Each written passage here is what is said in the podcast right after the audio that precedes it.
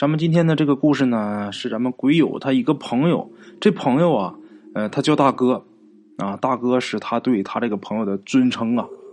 他这大哥呀，有一个女朋友。其实我觉得说是女朋友也勉强，啊，有点勉强。咱们往下说，啊，他这女朋友小的时候啊，也就是十来岁吧，那时候在呃河南有这么一个农村老家生活。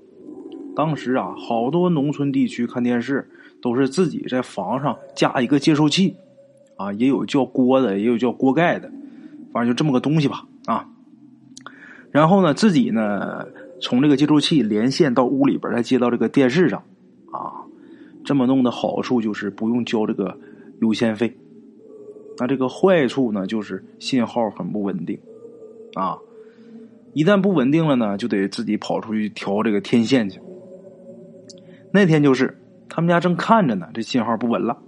当时呢，呃，他爸不在家，只有这个妹子跟他哥还有他妈在家。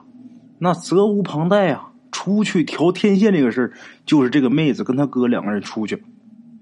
他哥当时啊十五岁了，那么说这么大一小伙子调个天线，怎么还要带着一妹妹呢？因为那天倒霉啊，他们家这梯子有点坏了。他哥就怕自己摔着，就叫他自己这个妹妹啊，在下边扶着，啊，出去之后架梯子，他哥爬上去，在这正调呢，他就觉得这梯子发抖，然后低头往下一看呐，他自己这个妹妹啊，扶梯子这个妹妹，一个劲儿的哆嗦，脸色惨白，然后他哥哥就问说：“你怎么了？”他妹妹就说：“我害怕，我很害怕。”他哥就问你怕啥呀？他妹说：“我也不知道，我就是害怕。”他哥也知道他自己这个妹妹啊胆子小，也没在意。没一会儿啊，这天线调好了，然后他哥转身呐要下这个梯子，他刚下来就这么几蹬啊这个梯子，然后就叫了一声，然后一纵身就跳下去了，把他妹妹啊给吓一跳。啊，他哥跳下之后就推着他妹妹进屋了。当时他妈呀。在屋里还说他们呢，你们俩别又闹啊！他哥也没说什么。就在这天晚上啊，他这个妹妹就开始高烧，然后人事不行啊，送到哪个医院都说没用。然后村里这时候就有人说：“这别是中邪了吧？”然后这个姑娘的父母都说：“这孩子挺老实的，他怎么就会中邪呢？”这时候他哥才说实话：“怎么回事呢？”那天呢，他为啥一转身就跳下梯子，然后尖叫一声？怎么回事？就是因为他转身的时候往下这个下梯子的时候啊，他发现他妹妹身后啊有个人啊。大晚上的这个院门早就关了，怎么会有人呢？再说就是来人也不会直挺挺的站在他妹妹身后啊。院里没有灯，那人穿的衣服啊颜色比较深，然后又是半低着头。他哥在梯子上就看不清，然后又下了两蹬，这回看清楚了。他妈哪是人呐？不是人呐，是他妈纸扎人啊！这村里最近也没有死的人，哪来的纸扎人啊？何况这纸扎人他怎么会突然间出现在他自己妹妹的身后呢？所以他才吓得赶紧跳下来，把他妹妹给推进屋。啊，是这么个过程。当天晚上啊，他就壮着胆子。偷偷的从这屋里往院里边看，发现也并没有什么东西，啊，但是他也害怕呀，睡不着，好不容易睡着了，他就做了一个噩梦，这个梦是怎么回事？就梦到一张脸啊，没有身体呀，只有一张脸，那脸呢还是这个纸扎人的脸，是笑着就走到他妹妹床前了，啊，他想叫他妹妹，可是他醒不过来呀，啊，那肯定也是叫不出声啊，这个家里的父母啊。一听他说完之后啊，那父母都吓坏了，赶紧请人吧来看，请了不少人呐，来了都没办法，最后是花大价钱从河南郑州请来了一个师傅，啊，一大师。这大师看完就说呀：“嗨，完了！”刚说完，完了，那把妹子他妈就吓得就瘫地上了。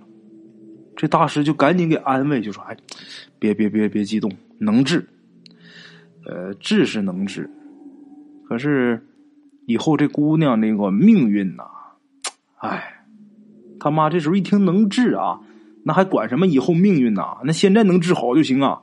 你给治吧。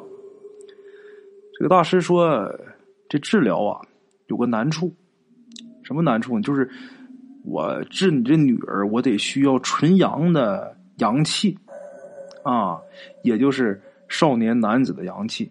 取了阳气呢，这个被取的人呐，那得大病一场啊。这妹子她哥一听说，那我来吧，是不是？我自己妹妹，我责无旁贷，我来。就这么的，这大师就要了他几滴血啊。从那以后啊，这个女孩她哥还真的病了一年多，好在是后来没有留下什么后遗症啊。这女孩也被治好了啊。那么说这个纸它是一个什么东西呢？这大师说不能说啊。不过这东西也不是谁派来的啊。呃，不会有人想害你们家，是你女儿这个命中啊，该有此一劫。把他这个女儿给治好啊，这小女孩这妹子，他妈就开始关心女儿以后这个命运呐，怎么不好啊？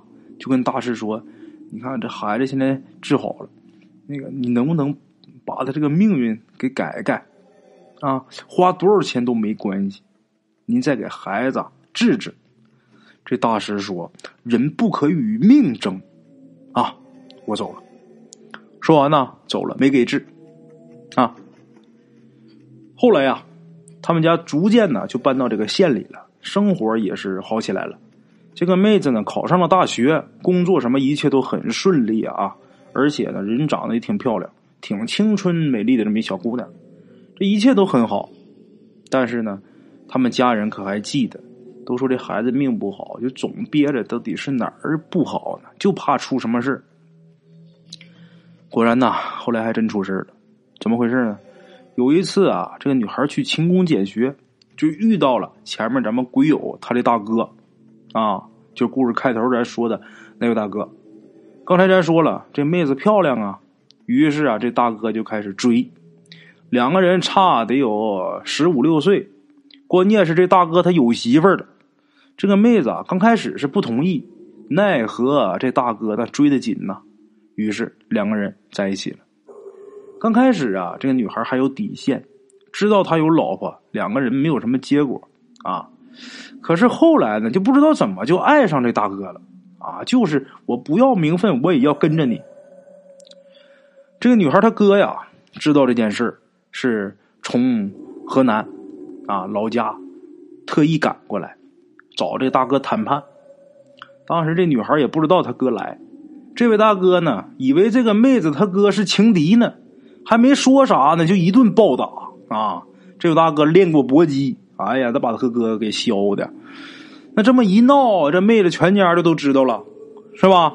这个打也打了，闹也闹了，这个妹子还是为了表决心，要给这个大哥怀孕啊，要为这大哥怀孕。还真怀孕了，怀孕了，这大哥不能要，他有家呀。然后又带他去打胎，啊，一直闹啊，闹到最后这一步，家里也没什么办法了，由他去吧。